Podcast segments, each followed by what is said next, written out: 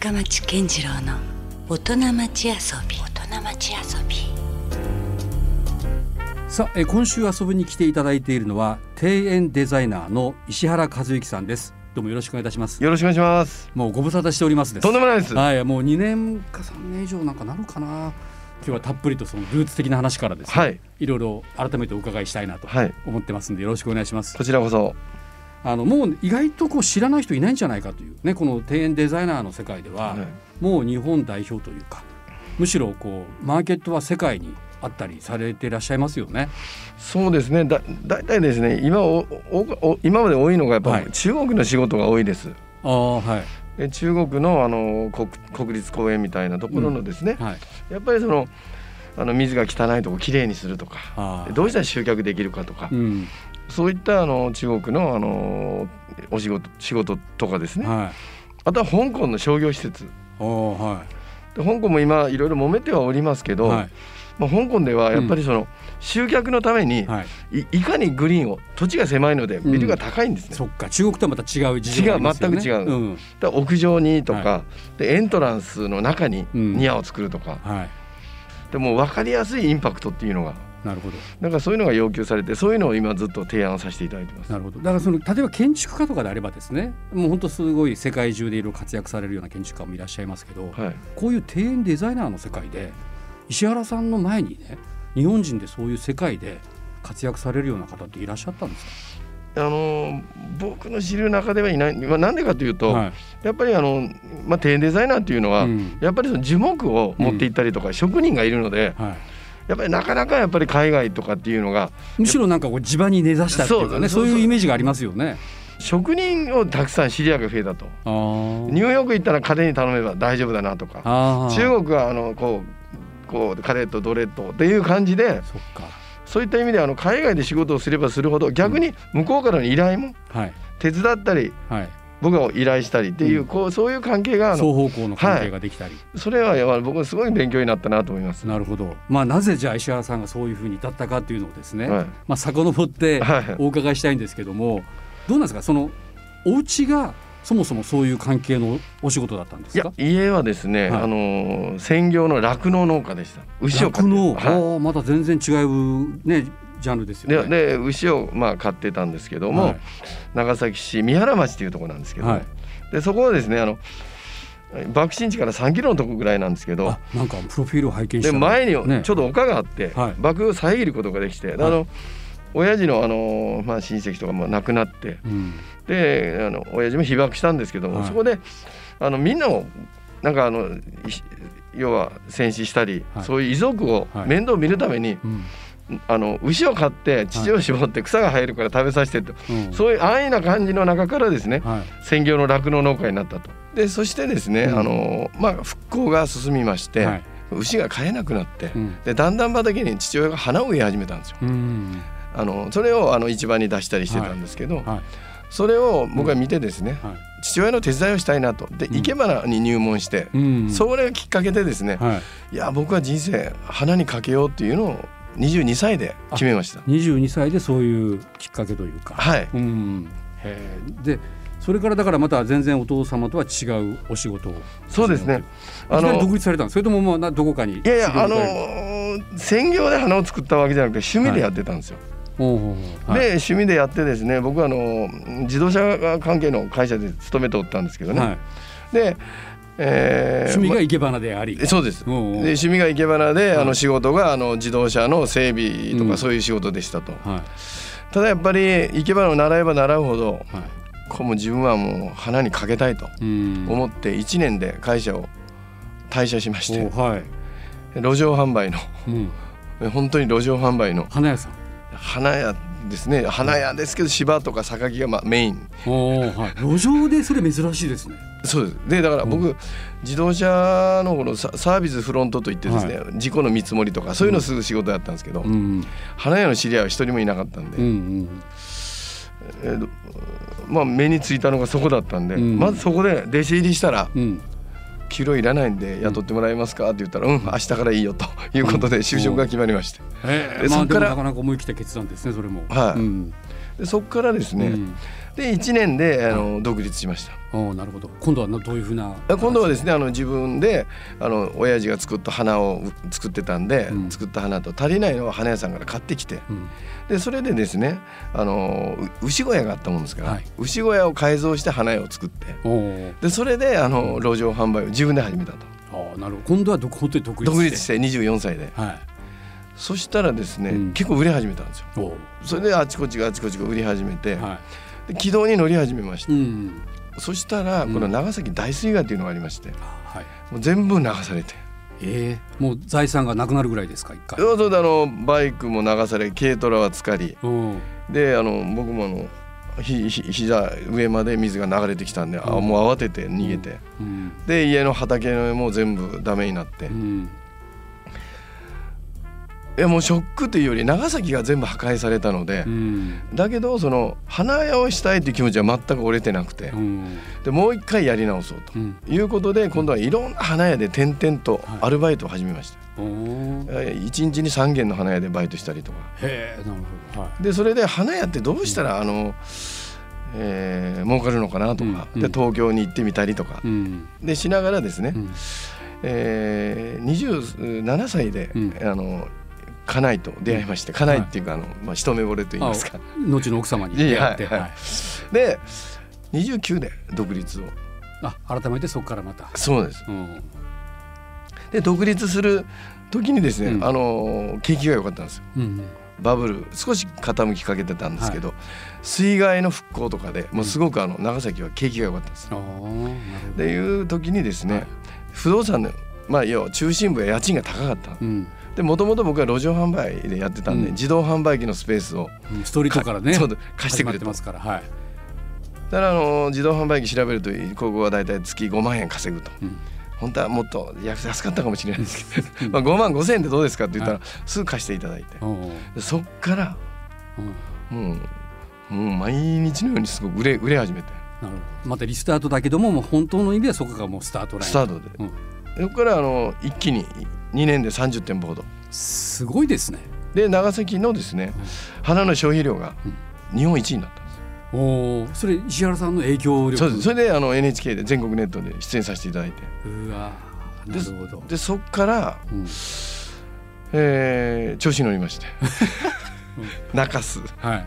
これは福岡福岡に行かないかんと。ああまあすなるほど。あそれは花屋さんをどんどんどんどん展開していくわけですね。はいで長崎福岡熊本、うん。沖縄うん。神お戸東京。おもう九州のみならず。でで全部で80件ぐらい。うわ。すごいことになりましたね。ザーッと行って。う。ん中国ベトナムで農場を作りましてバラの、うん。でも全国花のユニクロになるとか言ってです。う。ね、んでいうことで本部に展開していったんですけど、うん。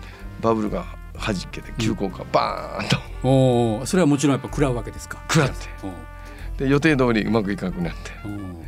でなんでかっていうとまず輸入をしようと思った時に、やっぱりそのつあまり素人だったんで中国から輸入がなかなかできない。うん。あの燻蒸とかなんとかいろいろありまして、うん。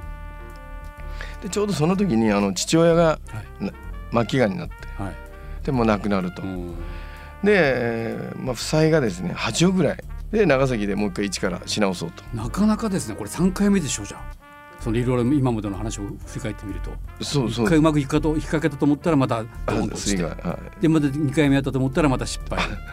で3回目ですよねこれ。そうそうそれで長崎に帰ってですね、こらいかんと、うんまあ、これはもう自分がもう店舗にうん。出て仕入れに行って、うん。でな長崎の思案橋という角に店がああるんですけど。ねはい。でそこでですね、うん。自分が仕入れに行ってもう一回原点から始めようとうん。いうことでスタートしたんうん。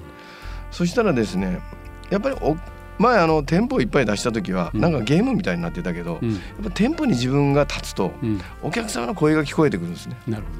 まあある種の原点回帰ですね。そうなんです、うんでそれであの久留米の花市場に買いに行ってたんですけど、うん。花花の苗とかがあの市場に出てまして、はい。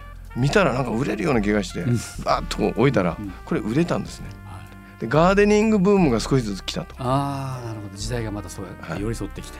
でそれであのーまあお客さんから花の苗と届けに行ったら「石原君には作ってくれるかな?」って言われてうん。作ったことなかったんですけど「いや得意なんですよ」と。うん「そことりあえずかまして。かまして。それであのセメントとか練ったことないんですけど、ホームセンターで習い行って、はレンガとかこう作ってなんかコンクリートがちょっとレンガからこぼれたりしてるんですけど、ううん。わ石原君おしゃれかねって言われて、ええまあ、最近みんなこんな感じですよ。みたいなでも多分おそらく石原さんの中に多分ねきっとこだわってるらっしゃる方だからセンスがあるんですよね。だからそこでやればなんとかなる的なはい。ねということなんでしょうねきっとね。そうなんですよ。だから、うん要はお客様が教えてくれると。やっぱり原点はやっぱお客様にあるんじゃないかなと。うんで、えー花屋さんの客単価って大体3,000円5,000円。まあそうですよね。花束まあ、買ったりとか。で今1万円はあるかないかみたいな、はい。お庭でですね「いや石原さんもう10万円しかないとよ」って言われまして、うんうん。一気に客単価が上がりますよね。そう。で10万円？で「ああじゃあそれうん」って言ったらなんかすごい安っぽいから「うんギリですね」とか言いながらそしたらうん。10万が100万なり、はい。で今度建設業取らなきゃ建設業取り。うん。花屋が本気で庭を作り始めたと。うん。で僕はそこで気づいたのはう、ん。植木屋さんはですね松の剪定とかできるかもしれんけど花は意外とできない。うん。花屋さんは花はできるけど剪定ができない。おお来ましたね。これニッチなとこがでこ来ましたよこれ。この隙間うん。これ美味しかぞということで。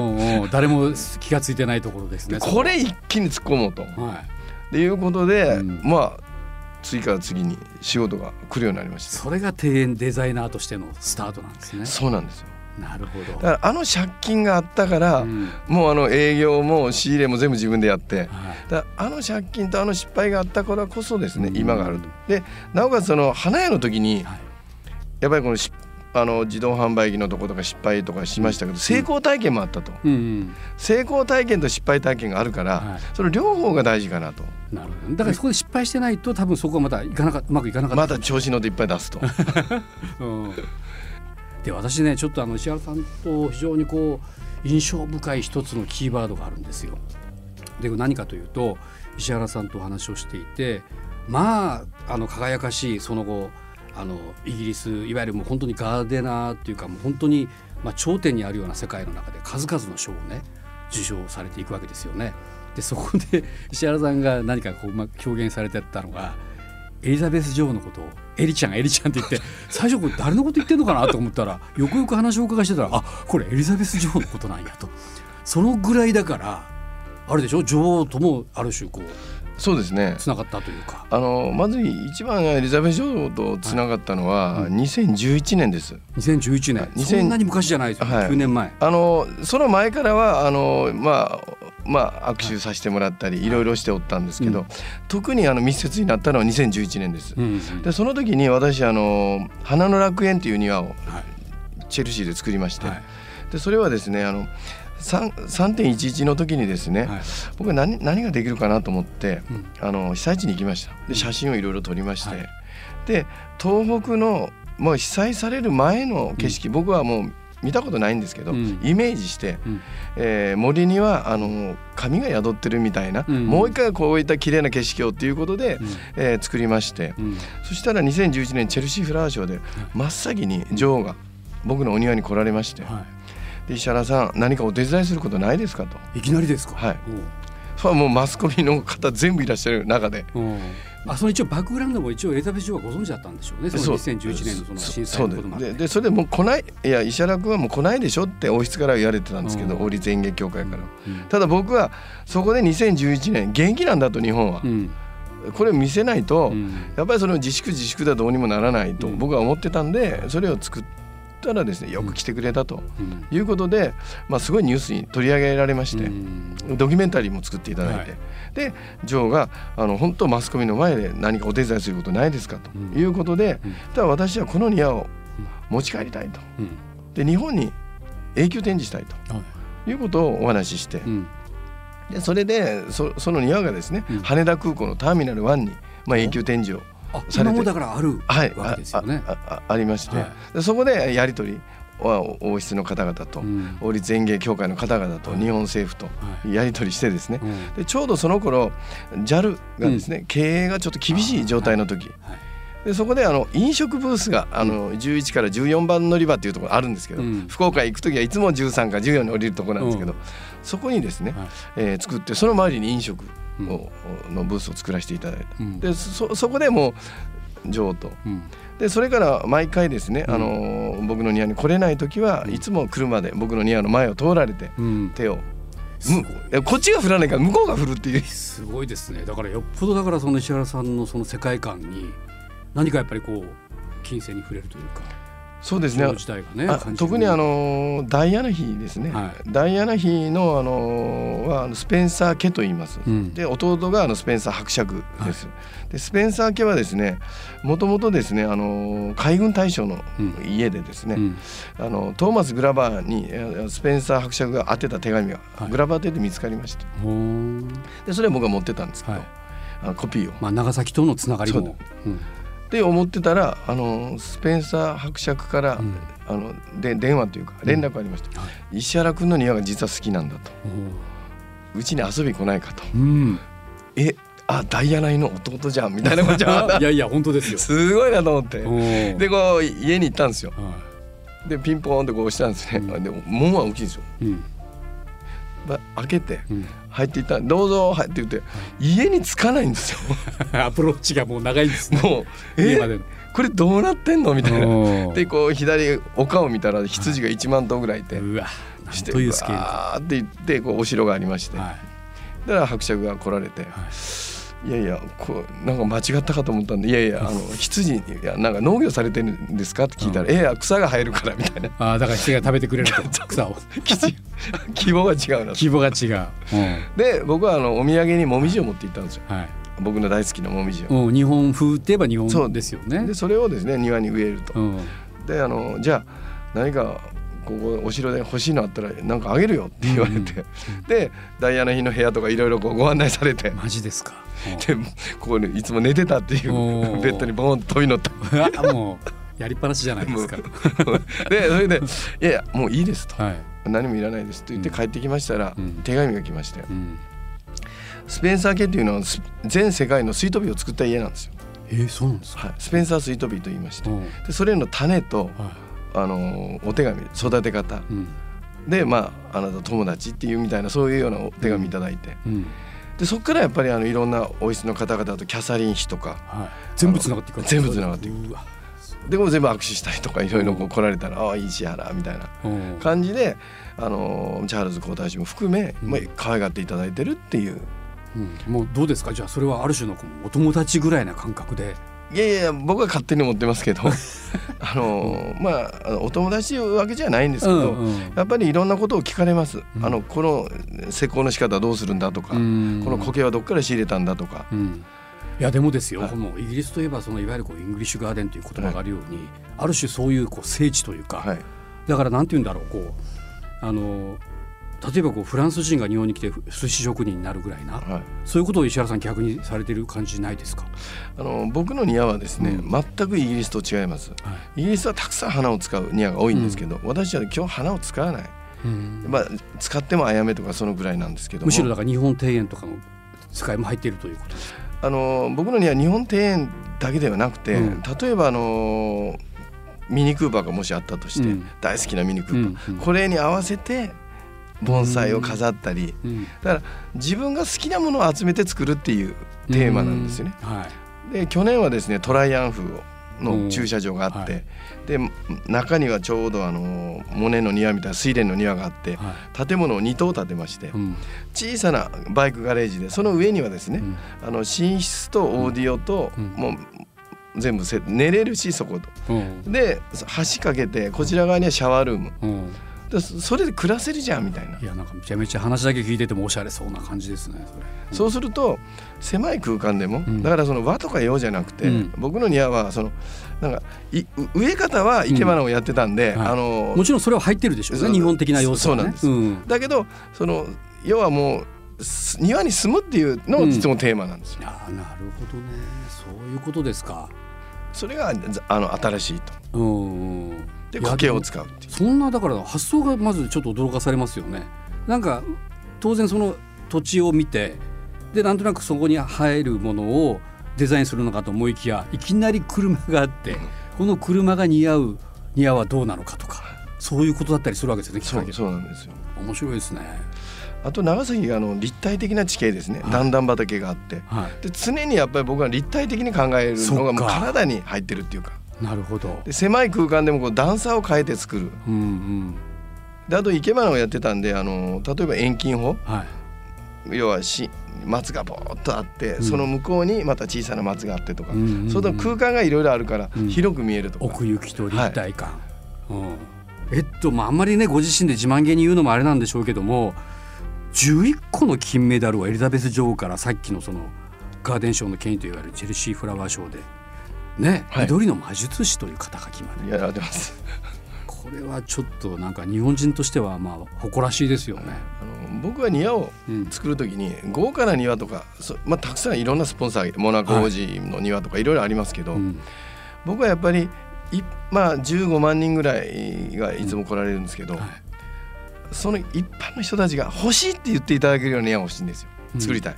でもその庭ってそんな移動できるんですか？そこで作ったものを欲しいと言われた時いやあそれはあの解体して持って行ったり、一緒のデザインでやったり、はあのまあいろんな。い、できないことはないんですか？いやそれ結構それが仕事で世界中の庭を作る。家を移築する感じといそうでするんですか、そうです。うん。であの材料をそこでもういくらかっていうすぐもうオーダーが入ります。うん。なので僕はそのたただその買う買わないんじゃなくて、うん。見るだけでもこうなんかワクワクするような。いやいやそうですよねいやそれでまあ本当に最近グランドオープンしたまさにベースでもある長崎はい。三原庭園がはい。オープンしたんですよね。そうなんです。これはどういうコンセプトのこれはですねガあの僕もともと農家ではい。まああの前回お話ししましたけども、はい。8億の借金があった時うにん。実家をうん。売っちゃったんですよ。うん。それはイギリスに行くお金がなくてはい。でそれがどうしても申し訳ないというのが一つありました。うん。それと、あまあ先祖から受け継がれていたはい。でそれともう一つやっぱ自分が東京に行って、うん。まあちょっとずつ軌道に乗っていった中で、うん。まあお盆の正月帰ってくる中でちょっとずつ家がまああの空き家が増えたりとか、うん。そういうなんか昔の元気さがなくなってきてる。はい。でこう自分がそこで庭を作り始めたらうん。これ大変なことになるなと、うん。だから思うんですけど、うん。まあ去年うんあたりぐらいから、はい。もうやっぱ僕は長崎で死ぬまでうん。庭作るぞと。うん。でサグラダ・ファミリアがうん。建築の最高峰であれば、うん。あああのアントニオ・ガウディが作った。うん。庭の世界最高を僕は長崎三原にし死ぬまで。お。で死んでからも誰かが引き継いでくれるように、うん。そういうもう世界中の人が見たいっていう庭を作りたいとうん。いうのを去年発表してそれもしかも自分の原点である。長崎に。その長崎。段々畑を利用してうん。今作り始めまして、うん。うん。約1年もうすぐ経ちます。で5月にちょっと出来上がった時に、もういきなりあの、王立園芸協会はい。あと BBC からはい。特集組んで組ましてまたイギリスとのズブズブの関係が。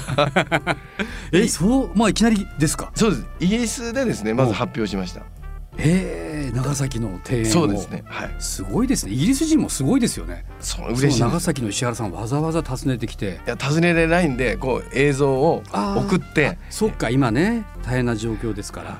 で編集してうん。英語と日本語で流してくれまして。うん。これすごいアクセスになりまして。で世界中の人からオファーがうん。来始めたと。あそれがやっぱりこう今度また発信源になって。そうなんですね。来たいと見たいと。これまあ今こういうそのコロナ禍の状況ですから簡単に移動ができないんでしょうけど本当はこれは自由に行けるとこなんですか？いけます。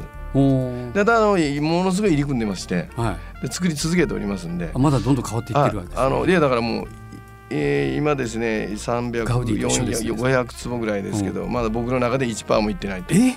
そうかなり今僕カチャカタログを今片手に見てたんですけど、まあそれはあの洋風庭園です仕上がってるようないや和風庭園ほですね、う、うん。で洋風が今出来上がりました。1%ですかまだ？そうです。え。インドアガーデン。あとはあの盆栽をですね、うん。今盆栽庭園を作ってまして、はい。盆栽をだいたい1000鉢うん。でこれ個人で言うと間違いなく世界一だと。いや千八って今軽くおっしゃいましたけどこれもすごいですねで1個がだいたい2トンぐらいの盆栽から、うんまあ、いろんな盆栽を。うん。で盆栽見たいって言ったらやっぱ石原の三原庭園行きたいなとか。うんあじゃあそのエリアエリアでちょっとコンセプトがあってそうですね。であの要はあの珍しい植物を植えていくと、ただ全ての畑とか設備には w i f i を入れて、うん。もう全部リモなんか畑庭でうん。茶室でうん。なんかできる、でシェアオフィスみたいなのを今作ってまして。へえあそこでちょっとしたこう仕事とか生活もできるぐらいな、シェアオフィス。あとあのバーも完成しまして。うん。でレストラン。庭庭園じゃないんですね。庭園の一部。一部が。だから庭園の中にバーがあるんですよ。うん。だからミニクーパーと一緒。さっきのそうとね。であほのう。お年寄りの人が多いおまあ庭作り。だからトイレをいっぱい作って、うんうん。トイレがまた全然違うとかはあ、もうなんかにあのお庭のディズニーランドじゃないけどそうなんですよ。まるでそのいろんな絵世界が楽しめる。そそうですね、うん。っていうことでですねあの僕はあの、まあ、ピラミッドってよくあるじゃないですか、うん。あのお金持ちの人がいていろいろ。はい。僕は上から下まで全部来ていただけるような街にしたいと。はい。で上の人は、うん。僕の盆栽のコレクターがいらっしゃるんで、うん。その方々の盆栽を預かってうん。管理する、うん。で管理するのにものすごい手間がいるから、うん。近所のおじいちゃんおばあちゃんに教えて。はいはいでまた元気だから創業ですね。で草刈りとかなんかをうちが受注してうん。やってもらうと。雇用まで生まれて。でこの下って言ったら悪悪いですけど、はい。ここういうまあまあ年金とかこういう方々にははい。もう一回死ぬまで頑張ろうよと。うん。で手入れを教えていくと。うん。でそのちょっと上の方々はシングルマザーとかいらいらっしゃるんで、うんうん。あの喫茶店のバイトとか。でね。週に1素回シェアキッチンとか。うんめちゃくちゃオープンですこういうのね。